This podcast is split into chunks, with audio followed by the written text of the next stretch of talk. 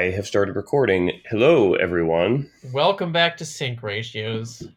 And you, if we sound different, it's because we're on the phone again, which we've only done once before. And I, there's a number of podcasts that that regularly record this way, even though the, Mhm. the two hosts live in the same city. I think like, like the John August and Craig Mazin podcast, they always do it that way. And I remember I used to think that was so lazy because it's like. oh, you're just what is like, oh, he's in La Cañada and he's in, you know, wherever the West Side or something. Like, well, what's the big deal? And it's like, yeah, no, some days it's just, uh, it's that much more of a pain. And since we are, crazy. We're we're quite busy. yeah, we do have jobs. we get have everybody- Mhm. everybody in the same place for like the big episodes, uh, the death recap movie, which I think Kevin Phillips wants to be a part of. So He's- definitely yeah. get get him in there. Uh, his thoughts on that, and certainly for the end of Evangelion. So as we're scrambling to do that, uh, we also have a lot of a lot in our plate that we're trying to. Uh, Mhm. to deal with. So uh, you know, I could drive like an hour, 45, uh, 45 minutes or so each way uh, to you to record, but we could also do this because I think mostly what we're going to do today is a mailbag episode. Yeah, finally, we, we, we, you know, you guys, uh, either out of genuine interest or sympathy, because because we keep asking for it. You you've asked questions and we want to answer them, and yeah, since we don't have an episode to watch, it seemed like yeah, we can just uh, do it over the phone. So you know, This is, just- by the way, a Neon Mhm. Genesis Evangelion podcast.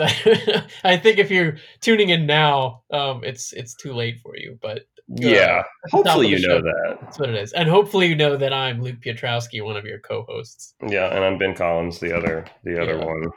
Um, but we got yeah, we put out the call, and a lot of our uh, our followers on Twitter uh, really came through with some fun and interesting questions. I don't know how long it's going to take us to dive through most of these, but we'll try to get to to most of them. Uh, you know, if we miss you for some reason, you, know, you can always hit us up again. But I think we've got a few different things to cover, and it should be pretty fun.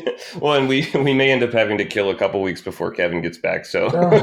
there, there, there could be more. Uh, well, if that well, there is one person that um, wrote in um, that uh, suggested um, that we just you know watch like Fooly Cooly or something in the meantime, which is like true. not a terrible idea. Uh, but I don't want to keep putting off the end of Evangelion stuff, so I want to get to that as you know quickly as possible. But yeah, Mhm. Edward Odell wrote in and was sort of like, "Yeah, you just guys just do Fooly Cooly," which No, I I've been mean, dying to see again anyway. yeah, so, yeah, or we could do one of Anno's movies or something if we had to, but um, but yeah, if we have to. yeah. if we But- have to. Come on, we gotta get to EOE. This is the whole I know, point. I know, Um, it's killing me. It is definitely killing me. Uh, can't wait to get there. Uh, but in the meantime, we'll do this because we just didn't want to go too long without, you know, it, it kills me every time a Friday passes and we don't have a have a new episode, uh, new episode up. So Which has only really happened the one time, I think. so. yeah, you know, we're doing great. Is what I'm saying, Luke. You're doing great. I'm doing great. Everybody's doing Yeah. great. Hope you guys are all, uh, yeah, you know, learning to love ourselves and uh, even our flaws. oh boy. Uh, should, should we dive into some of these Yeah. questions? Yeah, you, I'm- you have you are the keeper of the questions, so you you fire them off and uh, keeper of the questions and i haven't done a whole lot of prep for these questions and you haven't done any prep for these questions so we may stammer and stutter a little bit or have to pause and look things up but uh, you're get, you're getting some raw responses to some of these questions like yeah, like this shit. one which is a serious question that i take very seriously so i do want to really give it some thought uh, which is um, from alex kies i guess is how you say the name k-i-e-s uh, from twitter. Now that i've disappeared down the nge rabbit hole what other anime would you recommend from a standpoint of being provocative genre defying and at least mostly tentacle free Mostly, mostly says. tentacle. So a little bit of tentacle, you know, it's Yeah, okay. Uh, you brought up one that like just seconds before we started to record that I think you should bring up. yeah. It's this re- really interesting. Um, uh, it's a movie. It's a short movie. I don't even. I don't think it counts as an OVA necessarily, but it's like a seventy-five minute movie. I think Something like that, yeah. uh, called Angel's Egg. And this is one that you turned me on to years ago, like back you know, in the sort of early torrent days because it was impossible to find. And I, and I, I don't actually know. I believe it still is. uh, yeah. Angel's Egg. It's it's Mamoru Oshii who directed Ghost in the Shell, the Ghost in the Shell movie, mm, and Patlabor stuff. Yes, so it's one of a, it's one of his early works. So if you like the Ghost in the Shell movie, um, particularly just sort of the the pace and the sound and the composition of that movie, you'll see a lot of that on display Angel's Egg. I don't I don't think it has any sort of official release over here. You're gonna have to kind of scour some convention tables or see if you know a guy who knows a guy and somehow get the hookup to see it. I mean, d- definitely look and see, but I'm pretty sure I've been keeping an eye open for it and it's still not readily available in the States. Yeah. Also, you know, here's looking at, you know, whichever, uh, you know, Blu ray or DVD, like reissue type labels and stuff want to put that out. I mean, I guess Belladonna of Sadness was put out by, was it like was it Draft House or whoever. Like it's like some somebody yeah. like that needs to do it because it's it's it's a cool cult thing. It's I, mean, I think it's a nearly it, uh, silent. Uh, Spectre Vision had something to do with that restoration yeah. too. I think. Yeah. But this is this is like if you I mean it's Belladonna of Sadness is more you know like uh, erotic or whatever. But this this is like you know like another kind of like just odd little thing that like doesn't really have when you say genre defying that's what comes to mind i mean ostensibly yeah. it's a fantasy thing but i think it's mostly silent and mm-hmm. it's it's really beautiful visually. Um, I, I, can't. Was it? There's that. Isn't there another artist involved in it? Luke. Uh, like, Yoshitaka Amano. Yeah, yeah, uh, yeah. I believe it's Amano who does the designs for Vampire Hunter D, the illustrations for Vampire Hunter D. Mm-hmm. Um, and he did that Sandman stuff. Yeah, Endless yeah. Nights. Um, yeah. Uh, yeah, so it's sure. it's a really visually beautiful, uh, little tiny weird silent movie about a guy and a kind of it's it has almost like sort of Murakami esque in some ways. It's a really interesting one that I, I, I now I want to track it down again. I haven't seen yeah, it. Yeah, I watched it again time. recently with our friend Elric Kane because he was doing. Oh yeah, um, you told me that. Yeah, he has his podcast Pure Cinema, and they did a uh, animation episode, and so he was coming to me for like, okay, what's some like good animation? I was like, I think this is an Elric movie, mm-hmm. and he mm-hmm. did like it quite a bit. Uh, but yeah, oh Yoshitaka Amano, by the way, also does like the Final Fantasy VI art. Oh, uh, cool! Like the you know the very ornate and pretty style. So yeah, the characters kind of look like that. But yeah, I watched it again, so it was fairly recent, and it is mostly silent. It's like a post-apocalyptic world. I guess you could call it call it sci-fi because it does have like a spaceshipy thing, but it's mostly these like empty spaces and this girl who is is very abstract kind of story about this girl who's caring for this egg, and she meets this soldier who is wandering through the city streets, and it's kind of just their relationship. Um, and it has like the great animation, the old animation sound of howling wind is mm-hmm. something that I always like. Of just the very the like when a movie opens with that sound, I know it's gonna like tickle a certain um sense for for me. Like there's a certain like quality that I know I'm in for when I hear that sound. Um, oh sure, definitely traffics in that. Really cool sequence with the shadows of these giant fish. But it is all very dreamy and very abstract. So if you're in for that kind of thing, and it doesn't, you know, again, it's short, so it doesn't overstay its welcome. But this avant-garde, post-apocalyptic sci-fi fantasy, yeah, it's. That, oh, yeah. I have another one. I have another one. Uh, this is totally different. Uh, Mushishi. I don't know if we've ever talked about that on the show before. I don't think we have. That, that, was one of my favorites for a really long time. It's it, it was around the time that you and I were watching Death Note that, that we sort of came across it back in the mm-hmm. TV Links days. And I think so. That would have been like what, like 2007 or, or six or something like that. And I think it was a, a fairly new show because all the TV Link stuff was like a lot of it was current stuff. And and they've since made live action movies out of it. I think, and I, I don't know, pers- I don't know if it's based on a manga or not, but it's it's kind of like a thing about like an episodic, sort of like a really uh, like kind of pastoral version of like X Files or something. It's like uh-huh. about this guy who can see these spirits called called the way they are they called Mushi or uh huh.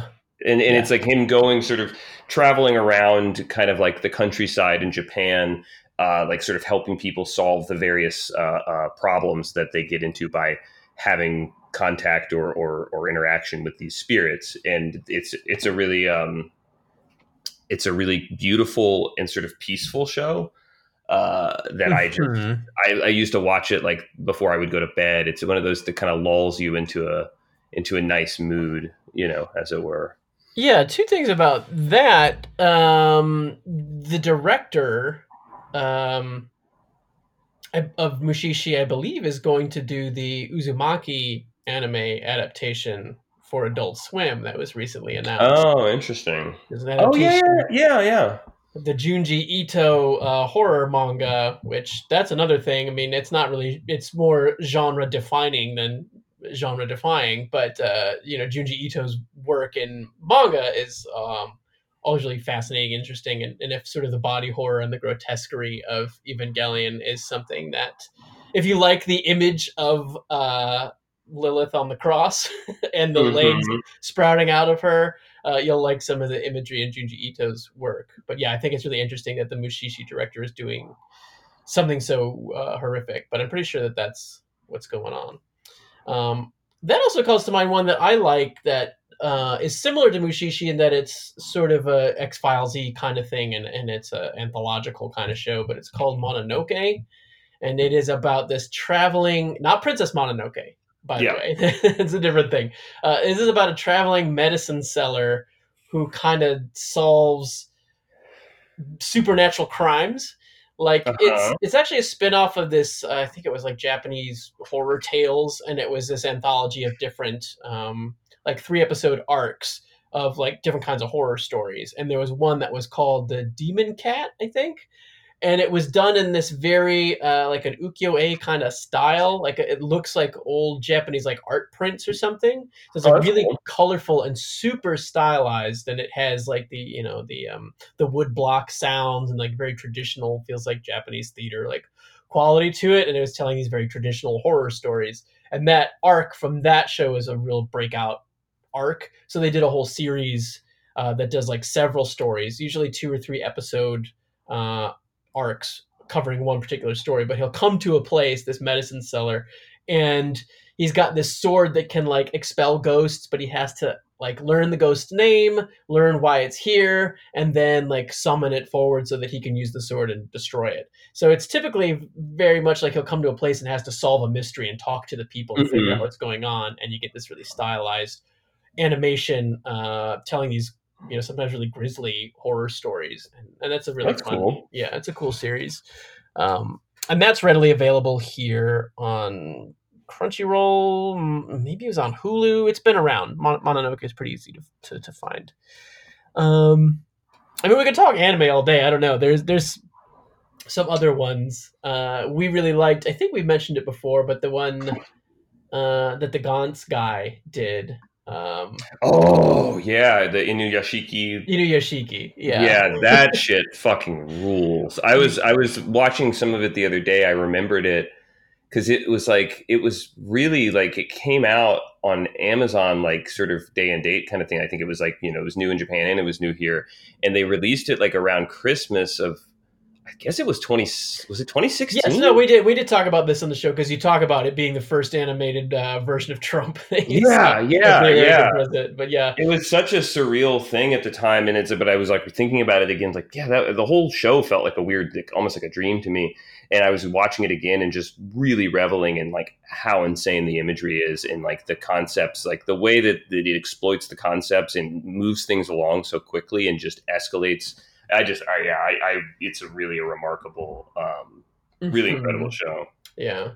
So there's some others that we mentioned before too. I think Bokurano is a really good one that is kind of the most. We and we've, we've mentioned it again, but it's the most for me. Like a lot of what I like about Evangelion and the sort of existential uh, crisis of the pilots and some of the cool design elements and the darkness of it uh, is very much a part of Bokurano. So on a on a surface basis, like a one to one thing, because it's about freaking out kids who are piloting giant robots. It feels very Mhm. easy to make that leap of the relationship between those two shows. If you like one, you might like the other. Uh, I don't remember. I think we talked about Haibane Renmei on here before. As Oh, yeah. that's hard to define genre wise, but it has the uh, I was trying to think of that one. Yeah. Yeah the the if you've seen Serial Experiments Lain and has a really cool character design. Um, what's his name? Abe. Um, he does these character designs, and it's very much based on like Haruki Murakami novels with these girls with angel wings who are living inside this walled city. Um, and again, it's sort of it's kind of slice of lifey, but hard to define. Um, and I had somebody else just write in and ask me about just like other other shows, not necessarily provocative and genre defining, but just okay, if I like Evangelion, what are some other shows? And I mentioned uh, Eureka Seven. I don't think you've seen Mhm. Eureka I, Seven. no, I haven't. I have not. That's the one with the sky surfing giant robots. So Okay. um and in some ways it's it definitely has moments especially early on that feel very evangelion-y um in, with some dream state stuff but it's it's definitely it's it's almost like uh, if you kind of take some of the energy of cowboy bebop which is all about finding a cool identity in terms of like music and style and you know cowboy bebop obviously is using you know like the noir stuff and the jazzy style of music Mhm. Eureka 7 is a sci-fi story about giant robots, but it's all like really cool, trippy techno and dance music, not not in like a like a lame way, but like Uh-huh. really cool stuff and like really mod sort of style to all the characters, like really incredible character design. And it's sort of similar to Evangelion where there was some big tragic event that happened in the past, like the second impact, but they call it the summer of love.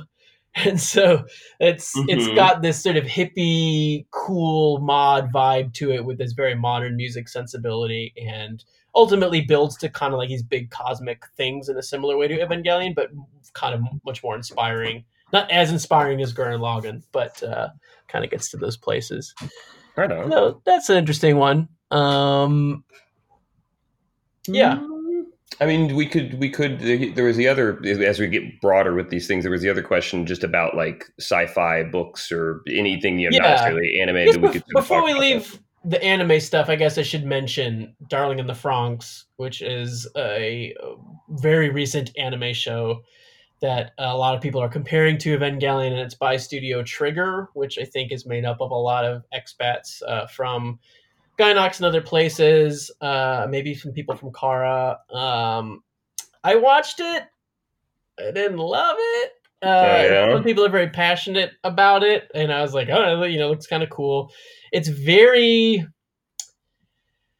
yeah. I mean, on this, there's it's it's kind of uncomfortable, kind of an uncomfortable watch uh, as as a you know thirty eight something year old man. Um, is the thing is with the pilots like they're paired up and they have the a female pilot and a male pilot always working together to pilot the robots and the positioning of the characters in the cockpit Oh yeah. looks like they're having sex like it looks like the, the, the woman is seated forward almost like she has the fucking control panel part of her uniform is the control panels on the back of her head so the guy has to Uh-huh. stand behind her and like push the buttons while she's steering or whatever down there but it's, it's totally like she's on all fours and he's standing behind her Hmm. which is just right. already kind of like, eh, and it's like, well, if we're gonna really play with that and do something with it, but they they kind of don't. I don't feel like they earn th- that provocativeness in any way that comes out as other than just like kind of gross and weird. Um, I didn't really connect with the characters, but it is it is a show that's out there right now that is very much like, oh, this is the next Evangelion, and so maybe for a generation of people it is, and they're getting something out of it. But for me, it was kind of like, eh, it, it didn't really resonate. Um, and then there's also RahXephon, which is another one that on the surface is like the most Evangelion ripoff to where there's like transitions with drops of water and it's all music based and it's, you know, awakening old robots and things. But again, I think I've tried to watch that one twice. yeah, I never gave it a shot because of what you said about it I couldn't get into it. So I don't know. May, maybe I owe another look, but I just, I know, there's just something about it. It was, it was almost like too close, but not, not different enough to be exciting in its own way and not close enough to be like the same thing. It was just kind Yeah, of this yeah. weird near miss that, yeah, for whatever reason. Um, and I'll always shill for Ghost in the Shell standalone complex, uh, being and Ghost in the Shell, of course. But you Yeah, know, yeah. everybody I think has probably seen Ghost in the Shell at this point. But in terms of like really heady, uh, dense and worthwhile uh, sci-fi philosophical anime, obviously Ghost in the Shell, but particularly standalone complex seasons one and two are able to be more fun, but still do all that stuff. So anyway, you were Yeah. trying to get onto more broad sci-fi and uh, Yeah, no, I just I thought we were drawing up, but yeah, I, yeah, I was just like it was an interesting question, and and I was sort of going through my uh, my movie collection and anything that that caught my eye, uh, and and one that that I don't know that we've ever talked about on the show, but it, you and I've referenced it before personally, uh, and I mean not everything has to reference to Evangelion, but this this one in particular does is uh, Never Let Me Go the oh, Alex, sure. Alex, Garland film from I don't know when year that was, 2011 or 12 or something. Was but, that uh, uh, Ishiguro Kazuo Ishiguro? Yeah, is that yeah yeah, yeah. Mm-hmm. And that's it's it was one of the movies that like like one of the newer movies that I remember seeing it and just thinking like man if you just take this tone and this look and this style and if you just imported some giant robots into it you know like it's like it's so doing the emotional stuff within the sci-fi concept and in, grounding things in such an interesting way and it's beautiful and it's it's it's got such an interesting uh yeah it's just a really unique movie yeah, it's very yeah it's yeah and kazuo ishiguro is interesting because he's uh, obviously of japanese descent but he's english right? Uh, yeah. he wrote what is it remains of the day? Is that was that yeah, yeah. i think so yeah. Um so he writes these very very they feel very English uh, novels, uh, and th- th- Never Let Me Go is the only one that has sort of a sci-fi element to it, as far as I know.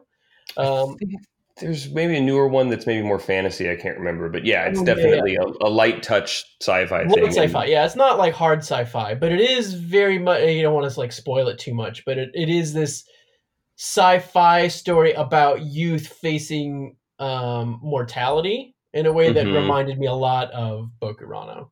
Um, yeah, yeah. We said and before, it, Bokurano is about the children when they pilot the giant robot, they they die. So the thing that they're doing, the the genre conceit they're participating in, is killing them, and so you get well, how do you respond as a young person to imminent death or recognizing the fact that you know re- really recognizing and wrestling with your own mortality for the first time? And there's some, definitely some moments in Never Let Me Go, the movie, that uh, are really kind of painful and raw in that way. Yeah, no, I mean it's it's it's it does what what I think the best sci-fi does, and that includes Evangelion, is is that like give a fantastic, you know, interesting, you know, hopefully visual in a lot of cases, like conceit that that provides for uh, an emotional route back to normal things. It's like that you can start at a distance being like, oh, well, I've never had to pilot a giant robot and I don't know what that's like. And it's like, but that's just a way, that's just a, a lens to look at, you know, actual human experience. And so, like, I, we're not going to spoil what the, the conceit of Never Let Me Go is because I think it's not like it was a secret, yeah. but it's kind of part of it. And it's like, yeah, but it, it, it, finds a way to sort of make you think about yourself, and and it's really powerful. I mean, I I oh. never read the book. I tried yeah. to read the book after I saw the movie. I was like house sitting for somebody, and I saw it on the shelf, and I was like, oh, I'll read that.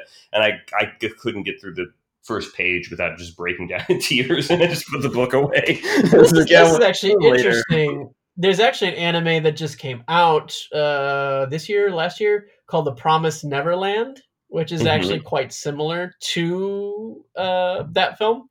And oh, it's it's about children at uh, an orphanage, and oh wait, there's something going on with why they're here, and everybody who leaves the orphanage uh, there's something dark that's happening to them, and it's from the point of view of the kids as they kind of realize, oh, we're being used for something, being groomed oh, for cool. something we don't like, and it's all about their escape. And that's it's interesting in that it's it's not so much about the emotional fallout of like oh the, the existential terror of it. It's more about problem solving and outthinking. It's basically a prison break movie, like mm-hmm. narrative, but in a school of you know orphan children and their nanny that's watching over them, and uh, it's a pretty cool show. Um, yeah, I like that one. That's very similar on the surface to.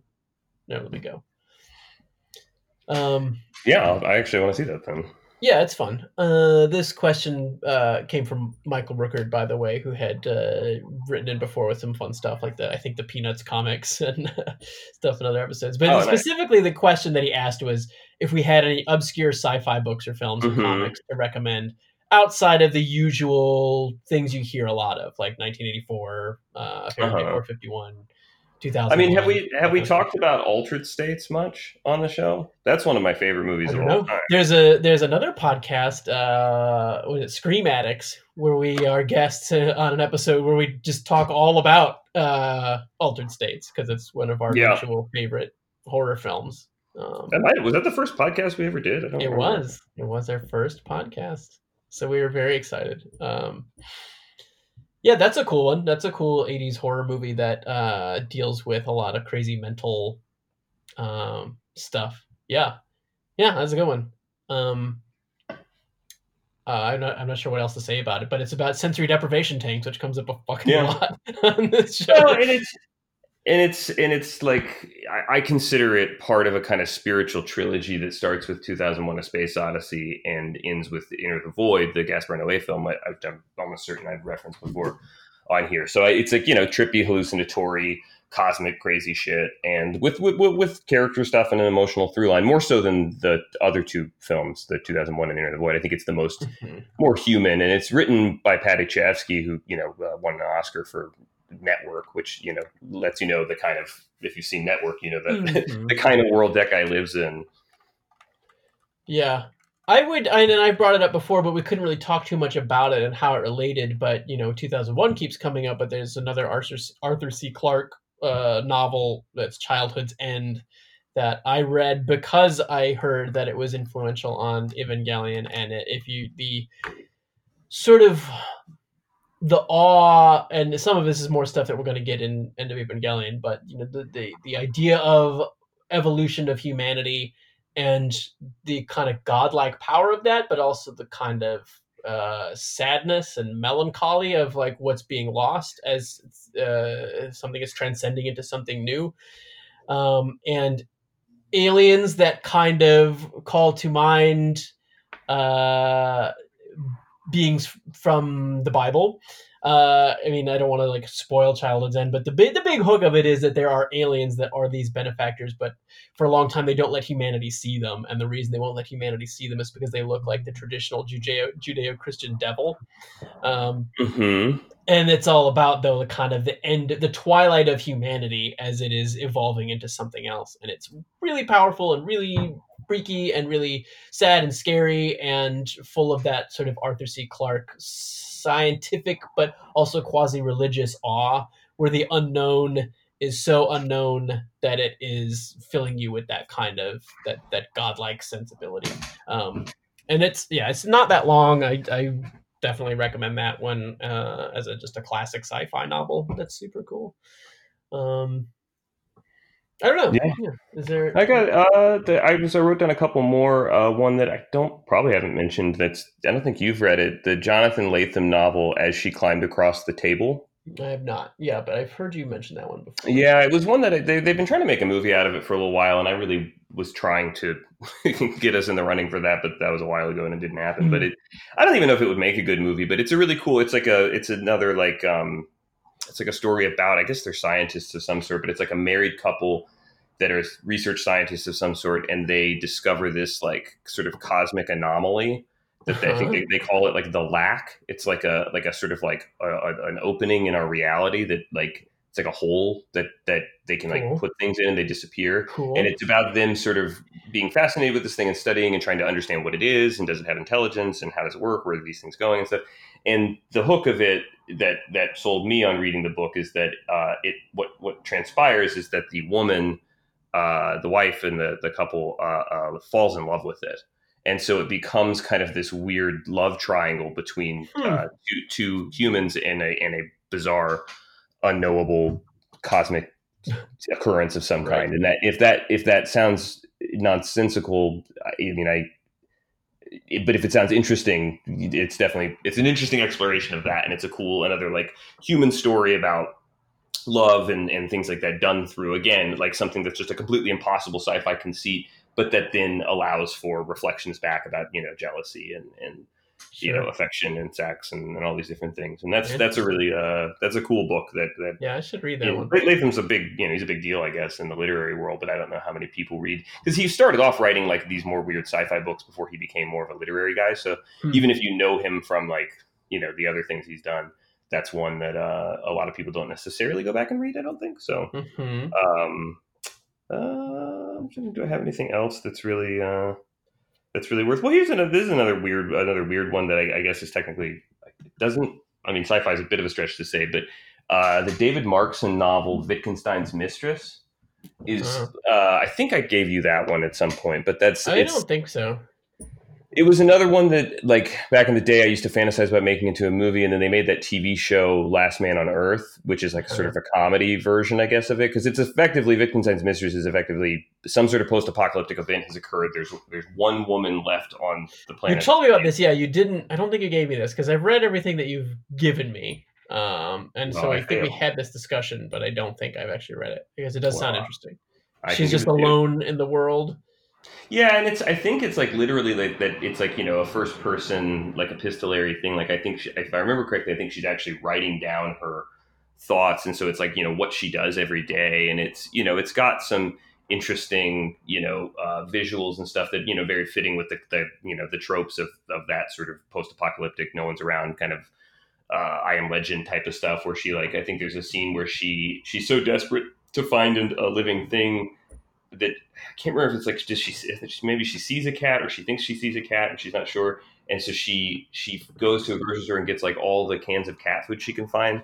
And like I think she's in Italy or something and she puts open cans of cat food all around the seats in the Coliseum to try and lure a cat Sure. out to where she can see it and stuff. And just like it's it's got so it's got fun you know genre stuff like that but it's also just you know a real story about isolation and loneliness and you know what it would be like to be you know the the person that you, the human race was going to die with you effectively Mhm. uh, and it becomes an existential thing. And, and it's because it's first person it's like her thought process is sort of like breaking down because she's kind of losing her mind. And you know there's no spoiling anything. I mean it's it's it is what it is but it's a fascinating and really unique novel that i i was incredibly emotionally compelled by at a time when uh when when i you know Sure. was reading a lot of really strange postmodern stuff and and postmodern you know novels don't always have emotion in them sometimes there's formal qualities or humor that they're going for they kind of uh, Yeah, yeah, yeah. yeah, but that's that's one that I thought was, was really powerful. Um, so Wittgenstein's Mistress by David Markson. All right. Yeah. Um, there's a handful of other things. Uh, what one anime manga that I didn't talk about? I have not read the manga, but I've seen the anime is a thing called. It's by the guy who wrote Bokurano, but it's called Shadow Star, and it sort of does what Bokurano is trying to do with giant robot stuff. Um, it does with like a Pokemon type story. So it's this kind of happy-go-lucky world where people have these sort of Pokemon type creatures, but it gets like super duper dark and some really fucked up things happen.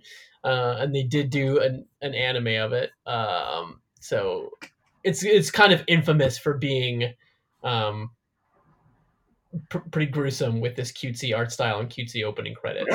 So uh, it's it's interesting. Um, I've talked about Magica Madoka before being the magical girl version. Um, and then things outside of anime, I've talked about Mr. Miracle several times, but that's a, a 12 issue comic book series that's now in hardcover that kind of, in the same way that Evangelion uses the giant robot thing to talk about what it's, you know, the pain of growing up. Uh, it uses superhero tropes and the, you know, the the new gods from DC Comics, but it tells the story of like marriage and fatherhood and depression and suicide. And it's about, you know, Mr. Miracle is an escape artist. And the whole notion is, well, I can always escape. And so it's sort of like, does he want to escape from life? And it gets real raw and interesting in the same way that, you know, some early Alan Moore stuff did and uses a genre that we are familiar with and breaks it down.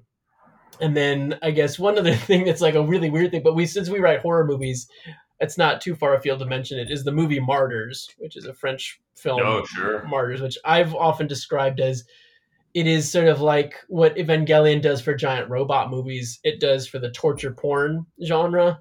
So obviously, not everybody's into torture porn movies. I'm not into torture porn movies, but that is a movie that takes it to such an extreme that breaks down and like kind of rubs your face in the genre and analyzes the genre in this like really extreme way to where it's like okay this is said everything that needs to be said. It almost feels like we don't we can never do another one of these movies because this movie has taken it to such an extreme and kind of used it to say whatever it could possibly you know could be used for and so we're we've we finished it and I, I do sort of feel that way about evangelion it's like there are still great giant robot shows that came after and it's i'm in no way saying they shouldn't make any more but it does sort of feel like by the time you finish with evangelion it's like and we're done with that concept. like we have exhausted mm-hmm. the potential of this concept in a certain way. And I definitely feel that way about martyrs as something that well, that, that, actually does remind me of, of another one that I had written down that I was uh, wasn't sure if I was going to talk about, but since you mentioned martyrs and t- torture porn, um, it's this is a really weird movie that I don't. I mean, I wouldn't call it sci-fi, but it it's it's got some things in common with Evangelion in some ways, and it's got this movie, uh, this Olivier Assayas film uh, called Demon Lover, which it's hard to come by. I don't think they've ever done a Blu-ray here in the states. There was like a director's cut edition that is is better than the the theatrical one because it was a theatrical film, and it it has like a you know. Um, Chloe Sevigny and Gina Gershon and Connie Nielsen are the, the leads in it. So there's recognizable American actors, even though the, the film is a, a French production but it's sort of uh, interesting to reference in this because it's kind of a a sort of a corporate espionage thriller, like in the sense that they uh, it's it's it's like different people vying for control of this media company, um, and it also coincidentally or or you know uh, for this, this podcast is a is a company that makes anime. So it's a movie uh, about oh, okay. yeah, about this international business that has a that that you know makes anime and uh, but the sort of corporate you know infighting of the, the the various leaders of this company trying to take take over and then finding out that the company in addition to making anime maybe makes some scary or more fucked up content and then that becomes part of a sort of genre element of the plot that I won't give away. But it's a really weird and interesting and totally unique movie that I, I really love. And and some of like like if you if you like all the stuff, uh, the corporate espionage stuff in Evangelion, you know, like all the Kaji stuff and things. It's like that. It's kind of like like a movie that's just that stuff. So it's like that, but it has you know. So you could watch that as a double feature with Martyrs if you felt like watching a, a, really unique and interesting kind of torture porny movie, and then like Luke saying the you know the ultimate word on that genre, um, which is not a genre that you know I think either of us have ever like loved. No, but uh, you know, with some distance, I think you know it's it's far from like this, these these movies aren't you know Saw Six or whichever you know thing comes to mind when you think of that genre. These are no, it's it's it is, it is French actually. now that I think of it, a, a, more philosophical in the same way that Evangelion gets like really kind of philosophical about what feels like a, a something for the groundlings, like a very base kind of thing. Like yeah, that robots smashing each other up, and yeah, somebody getting you know hacked up and tied to a chair, and then really taking a very uh, introspective and philosophical look at that, and you know asking questions about what kind of people would do this and why, and getting to a quasi spiritual place with it. Um, that is kind of disturbing and cool. Um, but Demon Lover, not to be confused with My Demon Lover, the 1987 no. horror film starring Scott Valentine about a guy who uh, I think a musician, uh, and whenever he like has sex, he turns into a different monster. Uh, Which I still haven't seen. You've referenced that a lot. I've that a lot. Which is just because the movie I rented when I was like five, and uh, I did not understand what was happening, but was ingrained in my memory and, and just kind of disappeared from the world after that. But we should probably get back to like more Evangelion centric questions. We've gone yeah. very far afield, and, and, the Evangelion fans are like, "What the fuck is happening?" Um, so that was a question from Michael Rooker, but he had a couple other different questions too. So we'll get to those. Um, and I have not had time to think about this, so I'm gonna have to give an on the spot answer. But he asks, "What is our favorite for each of us? What's your favorite episode of the Evangelion TV series, and why? And what's your least favorite, and why?" I mean, we probably yeah. have the same least favorite, or it's one of two. I mean, I think. Which, I mean, I, the Magma Diver or the computer one? Magma Diver and Lilliputian Hitcher always feel at the time like ones I'm not that interested in. When I'm watching them, I like them fine. I mean, that's the thing about this show is that there's there's not there's not one that I would like not like or like would want to skip. You know, it's always they're all good, mm-hmm. but those two come to mind. But yeah, I mean, you'd think it would be like the recap episode because it's mostly just recap, but that has like the Rei poem afterwards. Mm-hmm. And it's like, no, that's when it starts to get real cool. So, yeah, Magma Diver feels the most like tr- like traditional tropey, and so in a way, it sort of feels like it's the weakest because it, it has the kind of silly setup of like, oh, thermal expansion, and we use that to save the day mm-hmm. at the mm-hmm. end, and but it's still got some cool Asuka shit. So I don't know. I guess can I think of any other that are that would be least favorites? Mm, that's Probably really the not. I mean, Lilliputian Hitcher is just because you know there's no angel, so it's all a lot of typing. But I mean, it's well shot. It's well done. You know, I'm on record as Ritsuko being one of my you know less favorite characters, but I don't I don't dislike her. Um, but yeah, I think you're right. I think those two. Do you have a favorite though? What would be? I was just looking at the backs of the, the DVD cases, um, and I, I think honestly, if I like like, I think probably episode five, the Rei number one episode, just because I, I do Oh. think that's like that's when I like the the scene of you know Shinji going to Rei's apartment for the first time is just maybe my favorite scene in the whole oh, interesting. show. You know, I think it's it's just that's one of the episodes I think uh, like I, when I think of the show, I think of that scene and I think of that way of introducing the character dynamics and stuff. And I uh, yeah, Okay, interesting. Um, I know the first thing that springs to mind often is the uh, the day Tokyo Three stood still for me, and I was pretty vocal on that episode. Of that was one of my favorites. Um, I don't know if it is my favorite, but I, I like how fun it is, and I like how Mhm. good the ensemble. Everybody gets a chance to shine, and it's it's the episode. It's episode eleven, so it's hitting like halfway through the show. You you know everybody, so now we can start to have fun with kind of the tropes of who everybody is and their relationships. Um, so I do really like that one. I think, you know, when I think of Evangelion, oh yeah, that is that is kind of a perfect episode. That would be yeah, that's a perfect one. I, I also really like the what's the one with Zeruel when he gets uh, subsumed by the uh, Shadow Angel. Oh sure, yeah, that's that's really strong. I forget. We're so bad that Um, we don't remember these things. Yeah, that's that's a pretty good one. Um, splitting of the breast and uh, sickness unto death, and then um, because that's the one that has like really cool. It's a really cool angel. Oh, and, Leaving a Story Two oral stage episode. well, th- this uh, one I'm talking about is the it's yeah it's episode sixteen. oh, Um, okay, okay. That's the one I was thinking of. Um, which is because because the angel, the Leliel angel, like the zebra ball, and it, it, kind of epitomizes to me what like is cool about the Evangelion angels. Like obviously Ramiel was the first one that blew it up of like it's just a fucking big diamond. It's not even a monster. It's just like this weird shape, you know, and and that sort of Lovecraftian quality to it. And this is that, but it's even further. The fact that oh no, the real angel is this ultra thin space that he gets sucked into. So it's really conceptually neat in an Evangelion way, in this hard sci-fi way, and then it gets really existential when he's inside of it. So it's doing that really well. But then you also get really cool traditional robot action with like the, the city sinking into the shadow and Asuka climbing the building with like the axe uh, and Eva Unit 2 and then Eva Unit 1 ripping out at the end and the blood and the roaring.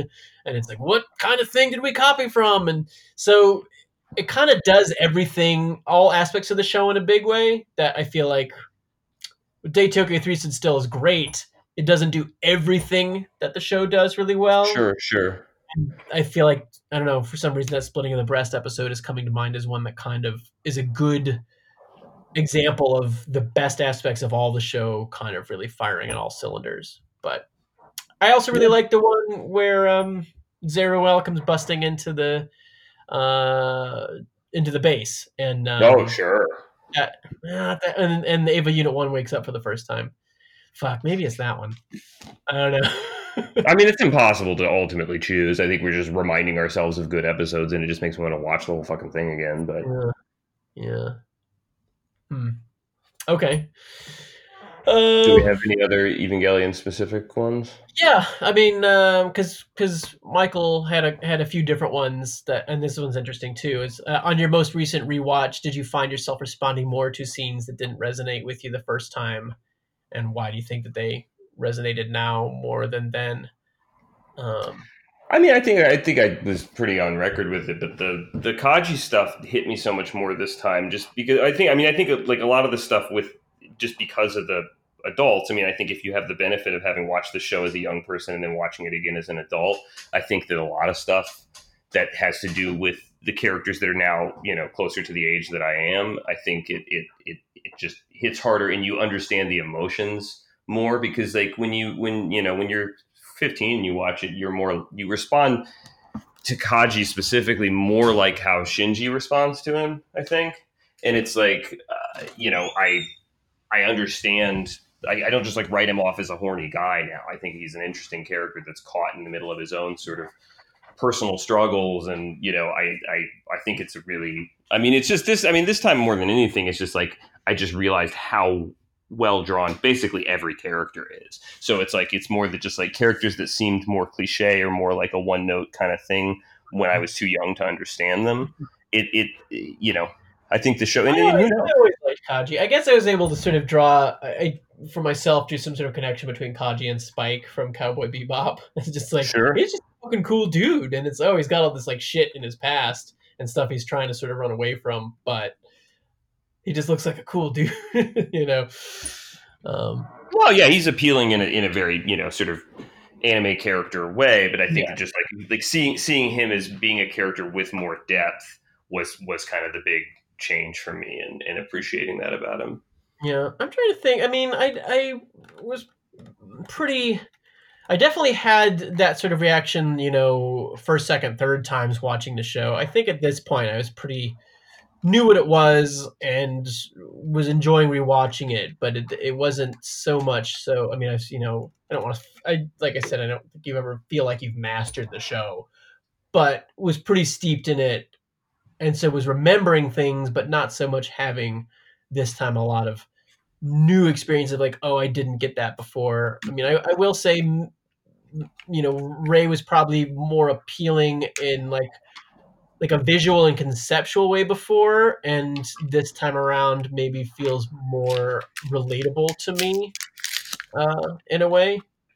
But that actually leads to an interesting sort of a I guess a question, but also just something pointed out by somebody else who wrote in with the wonderful Twitter name of Muscle Robo, um, who's uh, you know a fan of Ultraman and um, Eva and stuff like that, but pointed out that about Rei, and I'll just sort of read what they said here. Is I feel Mhm. like Rei is getting built up as a character until the end of Operation Yashima, episode six, which you just referenced, leading up to that smile moment. And then after that, Rei seems to take a back seat and seems more like a plot device than a real character afterwards. And is that supposed to be her alien origin? Thought she was shown warming up to Shinji and acting more human, um, but she doesn't have very many scenes throughout the rest of the show. And they were talking with a friend. Um, I guess their friend got really upset. Uh, so the Muscle Robo here was saying, I'm not trying to make a best girl argument, but wondering if we had similar feelings about that. And I'd never really thought about it before, but once it was pointed out, it does sort of feel like, yeah, in those first those first leg of episodes, those first six, it really is like the smile is a big moment.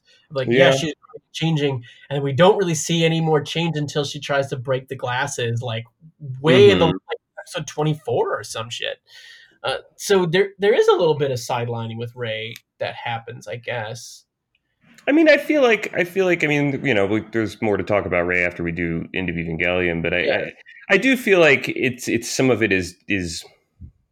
I mean, it could be that that there was other plans or there was things and they changed focus, but I, I kind of see it as maybe maybe I'm reaching here. I don't know, but like that there's a sort of you know her her character's tragic and and that's that's you know she she doesn't have access to like a full range of you know a full humanity really and i think that like you know that's maybe reflective of that or something like that that like ultimately like there's more in the interaction between shinji and the other characters that that you know he's getting more from those people because they are fully human and that that's sort of Yeah. the tragedy of Rei is that she at a certain point can't participate in a lot of the aspects of life that Well, other characters Asuka can does come in and sort of, you know, steal the show, but the interesting thing is Asuka's not in those first episodes, and I don't want to say it's Asuka's fault that she comes in and kind of steals the spotlight. I think almost what it is structurally is kind of like, yeah, this is the episodes that are about Shinji and Rei.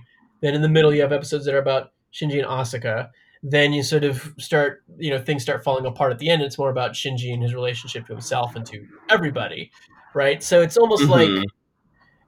that's kind of like after the smile, how much further do you want to go with Rei that doesn't just narratively feel like you're repeating the same idea? Like, well, now she's learning how to cook. And now she smiles and she laughs you know it's like yeah we know we kind of got and that's what i like so much about the Rei character is the subtlety is that the tiny moves can be huge moves. So the act of smiling is like fuck she learned how to smile. The act of even attempting to break the glasses that were Gendo's glasses that were her only possession and just deciding to make that break with the self that was always subservient to him and maybe finding a self of her own and crying for the first time. These these tiny gestures can feel so huge for the character and i wouldn't necessarily have wanted to see that continue to take center stage in the story because it would start to be too obvious or too repetitive.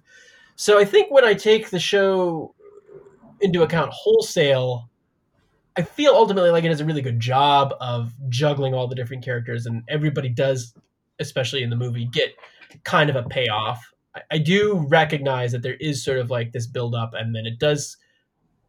You do kind of see less of her, but she's always there, and I think her interactions with Asuka are really interesting. I would have liked to see more of her interaction with you know Misato or some of the other you know Kaji would like what would those characters make of her um mm-hmm. feels about her um so I don't know I think it's a valid thing to bring up. It doesn't bother me or feel too much like a mistake. It almost feels like a, a choice of each character kind of gets a moment and there are the show moves in stages and Rei was maybe mm-hmm. more center stage in an early stage of the show and an early section of the show and then in some of the later stories she's a maybe supporting player as opposed to the major player and and that's okay um yeah and then of course i mean she has all the I mean, it is plot stuff, but you know, they're revealing what her actual purpose is and what you know she is being used by people for different reasons and stuff. And so I think that that you know is built into that too. Yeah. No. I, yeah. I, yeah, but it's interesting, especially in these last episodes where we talked about her being the one who's you know kind of afraid to die and uh, losing the self. I don't know. There's there's stuff that I still find, and that's part of the the magic of Rei is is she's a bit of a blank slate, so you can kind of project a lot of things onto her. Um, but uh, as a follow up to that, unrelated, uh, the other question from that same uh, listener just asked about, and you probably don't have a whole lot to say about this, but like, what other Evangelion like goods, um, merchandise that have we picked up over the years? Um, you know, like toys and books and things. Um, like they have a, a Zeruel ice cube tray, which sounds pretty great. so, know, do you oh, have wow. anything? that little. Uh, I mean, I have the stuff that I have the stuff that you gave me, and I uh-huh. I think I had an I had a Rei at some point that this is just like one of the small ones that used to sit on my desk, but I don't know where it went to honestly. uh, no, yeah, I, I have. I should, I should have more. buy more shit. Buy. buy yeah. Um, I have a ton of action figures and stuff. I'm, I do not remember if I mentioned this before, but I there were these things called uh, Kubricks, not Stanley Kubrick, yeah. but they were like before Lego. Everything was a thing.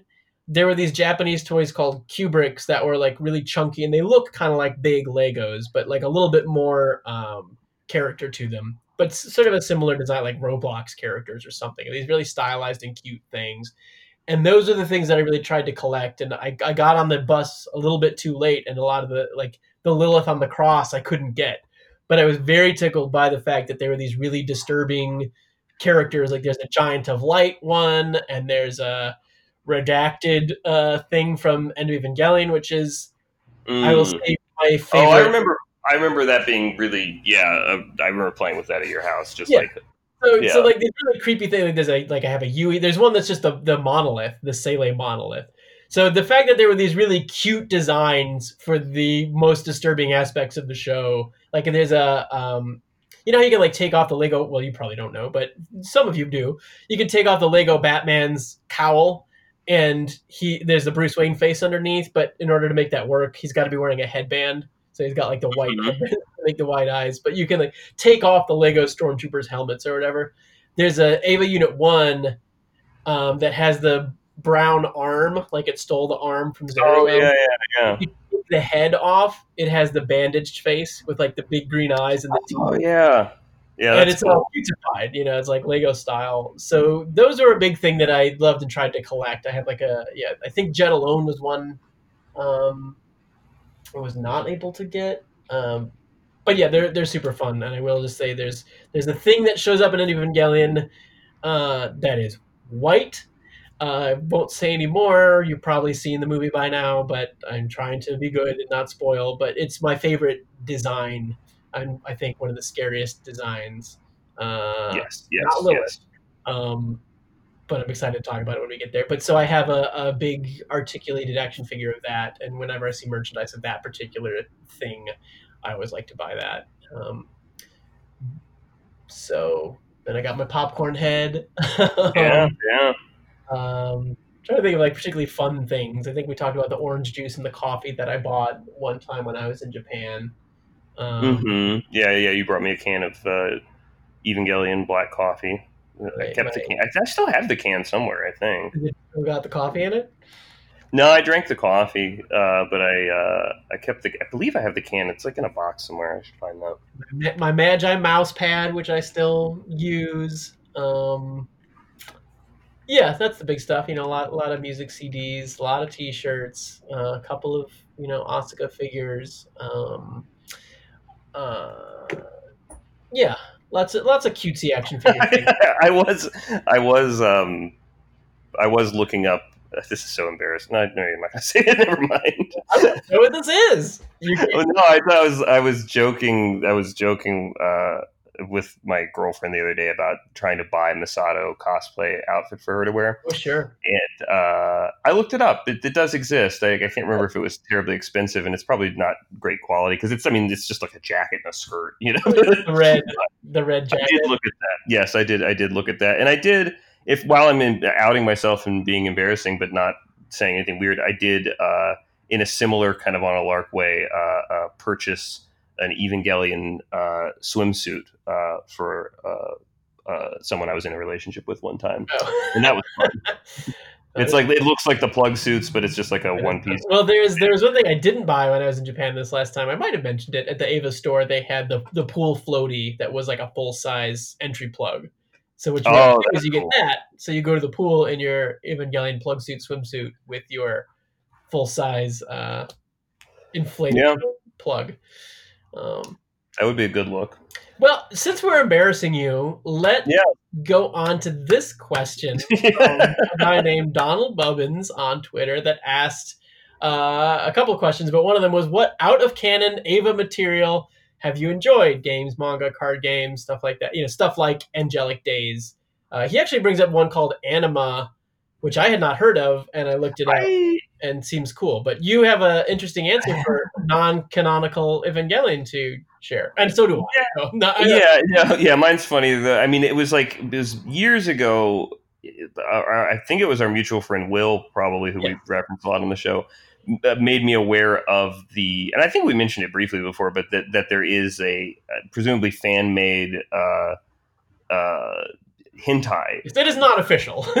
So- no, I mean I say I say presumably fan made just because it's it's like fairly well done on the animation level. So like, I mean, I'm assuming it must be fans who are animators of some kind. I don't really I don't really understand how you do that, And but it's for- like For those at home who don't know what hentai is, can you it's explain? basically just it's it's anime. It's the porn subgenre of of anime, and so like it's a, but it's a huge. I mean, hentai. Like I, you know, we've talked about it. I, I I haven't actually seen that much of it, so it's not like I'm like some sort of secret connoisseur of this stuff. No. but like it's interesting because it's kind of like as opposed to uh you know like the porn that you know is more commonly consumed you know by just people in america especially it's like it is still they still have to animate it and so there Yeah. is still like different you know uh, like it, it can be you know well animated or not well animated animated and they they do typically have stories and there are you know like genre plots and stuff like that and so Right. like you know we talked about This uh, is, in short, the the porn parody, but not really Yeah. a parody. You know, porn parody of Evangelion. It is animated, and it is animated in the style of Evangelion.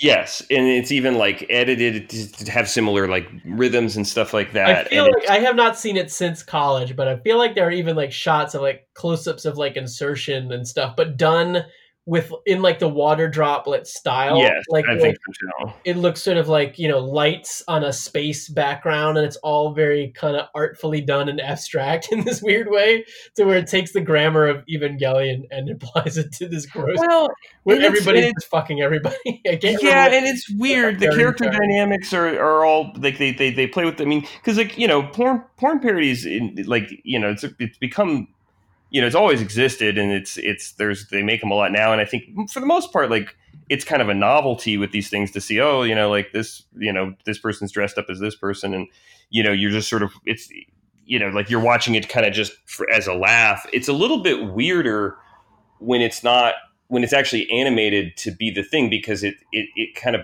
it takes some of the fun out of it because it's like oh you know like I don't know whoever's acting like they're you know like they, they, like there's the like the Star Trek porn parody and it's like oh that that's funny that they're acting like Picard or whatever but it's like this is weird because it's it's as though you're just watching the real characters like Yeah. you know it's, it's, there's a veil that's removed. Yeah. yeah and it, and it and, and like I, I remember seeing it like back in the day it was like you know How is the you find it on like is the voice acting pretty close? I don't really I remember. think, so, I think so I mean, I think what we're gonna have to do is do an watch it review it yeah yeah, where we really. I mean, it's it's not long. I I haven't think. seen Yeah, it. It's like ten minutes or something, right? yeah, and I mean, it used to be you had to find it through like weird, you know, links off of like Anime Turnpike or something like that. But now, I mean, if you just go on Pornhub or you know where to, wherever you you know typically look up, yeah, oh, Hmm. totally. I mean, that's that's you can Hmm. uh, you can find it and you can watch it. And I did. I, I I want to say last year or something it came up, or maybe it was when we started this podcast. I don't remember, but like I did pull it up again and watch like a few minutes of it, and, and it it's it is a curiosity, and it like I said is more uncomfortable than it is uh, uh, necessarily arousing. Um, Sure. so I, fascinating. but it's yeah. I mean, if you're if you're a completist and you're fascinated with just how widely you know uh, this and Evangelion has uh, been embraced by the culture, especially in Japan, but you know increasingly now here in the states. That's just another interesting indicator of, of how widely. Uh, Well, on that on that track, there's there's a thing in in Japan called dojinshi, which is amateur manga publications, and so sometimes that'll be original stories, but a lot of times you'll get dojinshi that um use licensed characters. So it's like if there were, you know. And then you get this here, like you know, fan comic books. If someone's like make their own Batman comic, you know, or whatever, their Simpsons comic. But like with the level of nerd you get in Japan and like the fact that Gainax was, you know, just a bunch of these guys who were doing fucking animation, the idea of doing a manga that is of comparable quality, an amateur manga that's of comparable quality to the official manga is it's totally doable. So there's like a whole Mhm. genre. It's like all fan made stuff and unlicensed stuff, but it's just made by fans, oftentimes using actual characters. And there is uh, now, and, and some of it is some is is porn parodies and stuff too. Is like is hentai manga based on you know whatever Dragon Ball character or Lum or uh, whoever you want. I'm sure it exists out there. Um, and there's an Evangelion thing called Evangelion Retake, which is a really famous, infamous, popular, however you want to say it, uh, Evangelion Dojinshi that was a direct sequel to End of Evangelion, which we really, talk about how that would even work yet. Like, how do you pick up after the events of End of Huh. Evangelion? But this does that and was really embraced and by some people seen as like, oh, like a really good continuation. And it's it has like one foot. I have read it, but I read it years ago, and so I still have it somewhere. Uh, a translation of it, uh, a scanlation, fanlation, whatever. Um, so it is out there to find. It's called Evangelion Retake. Uh, I think it's like five volumes or something. It has a foot in like the pervy thing, but it's not hentai. But I feel like there might be some nudity and there might be some sex stuff. So like it takes characters into this more adult space, and there's some weird stuff with like Shinji seeing a weird like Asuka in his head. It's just, it's like the mom and like Rob Zombie's Halloween two or something. Mhm. It, it's oh, I'm very- looking. I just Google. I just Google image searched it. Yeah. yeah, so I don't know. I remember reading it and I didn't like love it, but I thought it was interesting and I thought it was fascinating and it would be worth looking at again. And you know, I don't know what's going to happen with this podcast. You know, when we wrap up the movies and you know, uh, how busy we get. But you know, I would like to periodically come back here, no matter no matter what, and sort of cover different things. And I think it would be fascinating if, to have us read it uh, and talk about it um, because Sure. it's not fresh in my memory, but it is a fascinating thing, and it was the only before the rebuild movies and stuff like this is the only like post end of Evangelion stuff you could get. It's like, oh, is there more story? And so Mhm. this here was more story. Um, so that's a fascinating thing to to think about. And uh, I've also read Angelic Days. I think I like Angelic Days fine. I have a couple of volumes of um, the Shinji Ikari Raising Project, which seems okay, but it's like so long. There's a ton of fun manga though that I would like to read that are based on all the different computer games and stuff, like Shinji Ikari Detective Agency, where like he's Mhm. when the mysterious Kaoru shows up and like he has to solve a mystery. Um, what's really good is there's there are uh, parody comics that are super funny. Uh, I have one that's Neon Genesis Evangel- Evangelion comic tribute, and it's just like really insidery joke manga comics that are really quite funny because they're making fun of you know the minutia of the show. So I'd really like to read that again. And there was another, um, God, I wish I could remember the name of it, but there was another collection of parody comics by a, a comedy manga artist. And so, yeah, I, there's even one like manga where the whole storyline is that Evangelion is like like Ultraman, and so all the angels are people in costumes, and like Gendo's the director and stuff like. Oh, interesting. Yeah, it's it's a lot of just yeah, uh, really clever, uh, specific parody stuff, like just for Eva nerds. Um, so I'll try and find what the other one is, but yeah, the, the comic tribute was something that I really liked.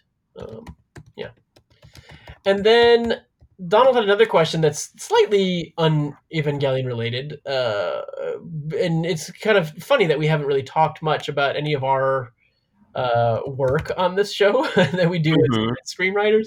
But he asked a really insightful question.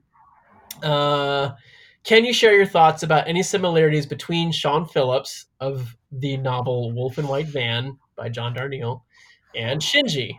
And if we'll be able to see any shades of Eva in the adaptation of that novel that we have been working on. Um, so I Yeah. you up and was kind of like, well, how much can we say? You know, I, I, I hesitate to ever say too much about a movie that's not done yet because anything can happen and so much can change in the process that we're going through right now on a on a movie that we wrote. And it's like until it's fucking like locked in the final cut, like it's it, I- Mhm. it's so hard to talk about because it's like I don't know, this might change, this might go this way, this might go that way, this might happen, this might not happen, it might not happen in the way we think. Like I don't I don't like to talk out of school before it's done, but it is public knowledge that we have been working on the adaptation of Wolf in White Van, uh, which is just as talk about like novel suggestions if, and stuff. If you are fans of Evangelion, there, there is probably a lot there. I think this is a super insightful question.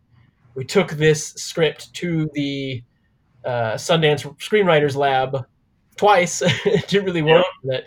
So we've talked about a lot. I don't think that you and I have ever really explicitly talked to each other about the shinginess of it, but Yeah, it's not something I had I had thought of before. Um, there uh, very much.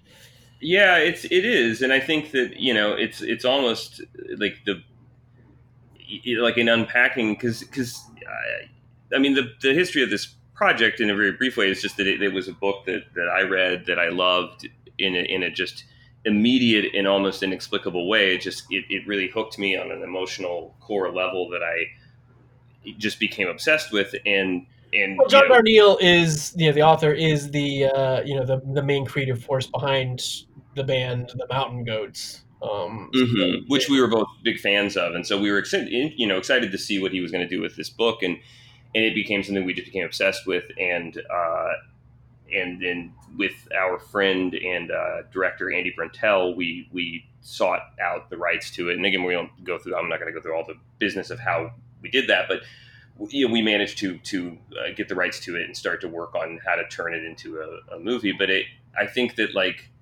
a lot of what the process of doing it has been unpacking our responses to it's a very mysterious book and the character is a very mysterious guy and and it's funny that honestly like the shinginess of him maybe even explains to myself why I, you know, it's part of the answer yeah. why I like it so much. Maybe because I didn't. It was just like it was a you know it's a it's a young you know, a lot of the book he's a young person that takes place in different time periods in his life, but but the kind of you know uh, directionless young person or somebody that's confused about their place in the world or what they want or how to well the a, desire of escape. i think you know the the shinji wants to run away and sean phillips is a character that you know is seeking escape through fantasy worlds. Um I, so there's definitely a lot there of you know the isolation and the sort of observation of other people and yeah it, it unlocks a lot for me like okay that's why i responded to this book so much i think Shinji is.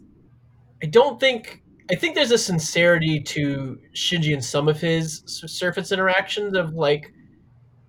Well, but I, I guess it's it is always couched with a little bit of a like Asuka points out, like his subservience and his friendliness is sometimes just the path of least resistance. But there's sort of a smiliness to Shinji that I don't think you get out of Sean. I think Sean is more like Shinji we see when he's in his darker moments.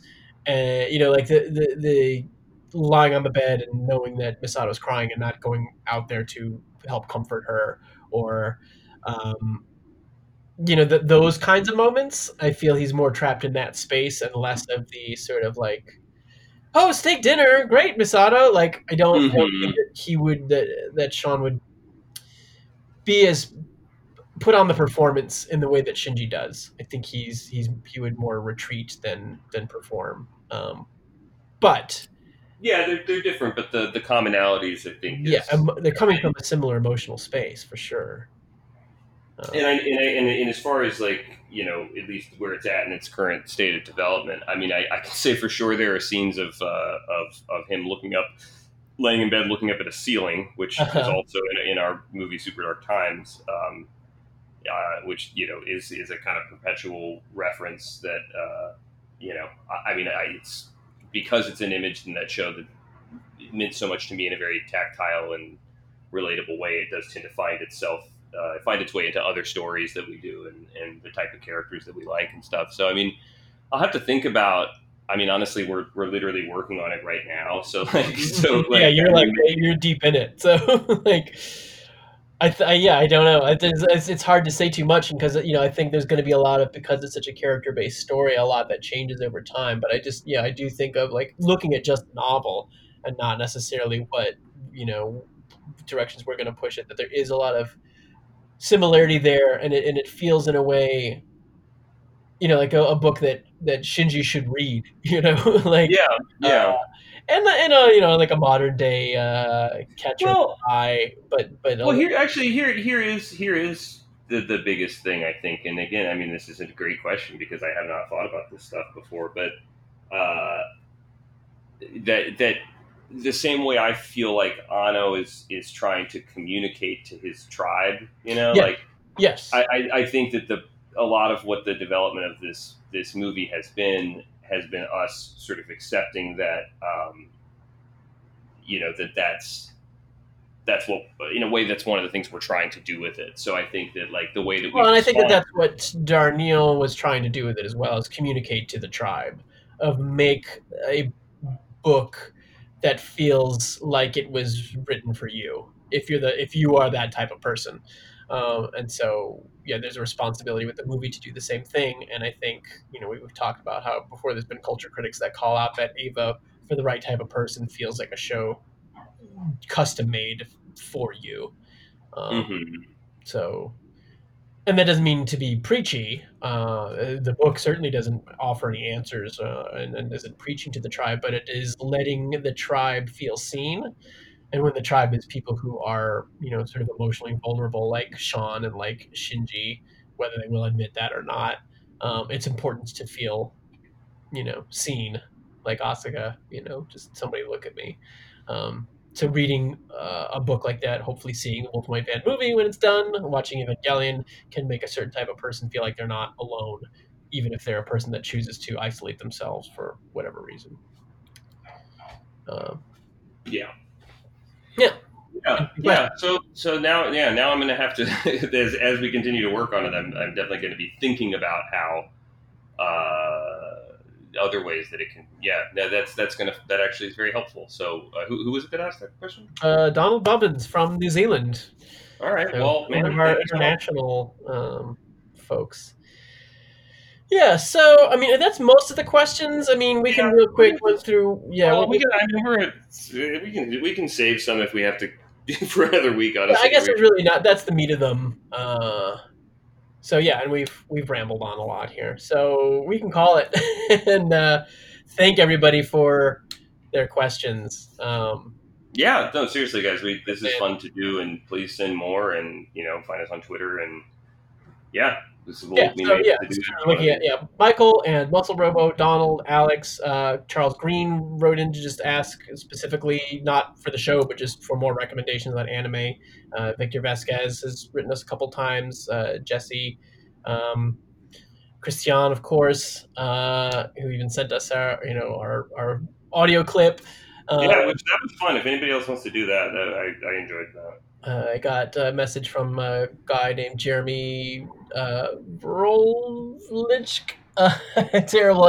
It's V R O L I J K. Uh, I'm, a Piotrowski, so look, I'm sorry. I, you know, I know I feel your pain. Um, so all those people who have written in, though, I just want to give give them a shout out and thank you for you know sending in questions and enjoying the show and listening and stuff like that. So yeah, if you got more, we can always do another mailbag episode sometime. I don't know when Kevin's going to be back and when we're going to have time to actually all sit down and watch movies and record together. But maybe not next week. I don't know. When are we going to? Uh, he gets back sometime mid October, so Okay. it might be like two weeks or something. But we're gonna we're gonna. I mean, we're, we're dying to do it, and he's dying to do it, and he demanded that he be on the death episode. So I Interesting. Okay. Fascinating. Um, uh, Tony Takezaki's Neon Genesis Evangelion is a, is a manga that's another parody manga that I would really like to read. So that was one I was trying to think of before, by the way. So uh, you've got lots of recommendations that you may or may not like. I don't know. you've got uh, to hear from us. Um, you'll hear from us again soon. I don't know what we're gonna do next week. If we'll if we'll just skip a week while we're waiting to do death, or if we'll have some other uh, thing that we'd like to cover. Um, yeah. And if you guys have any ideas for what we should cover, you know. Cool. All right. Well, thanks for listening, guys.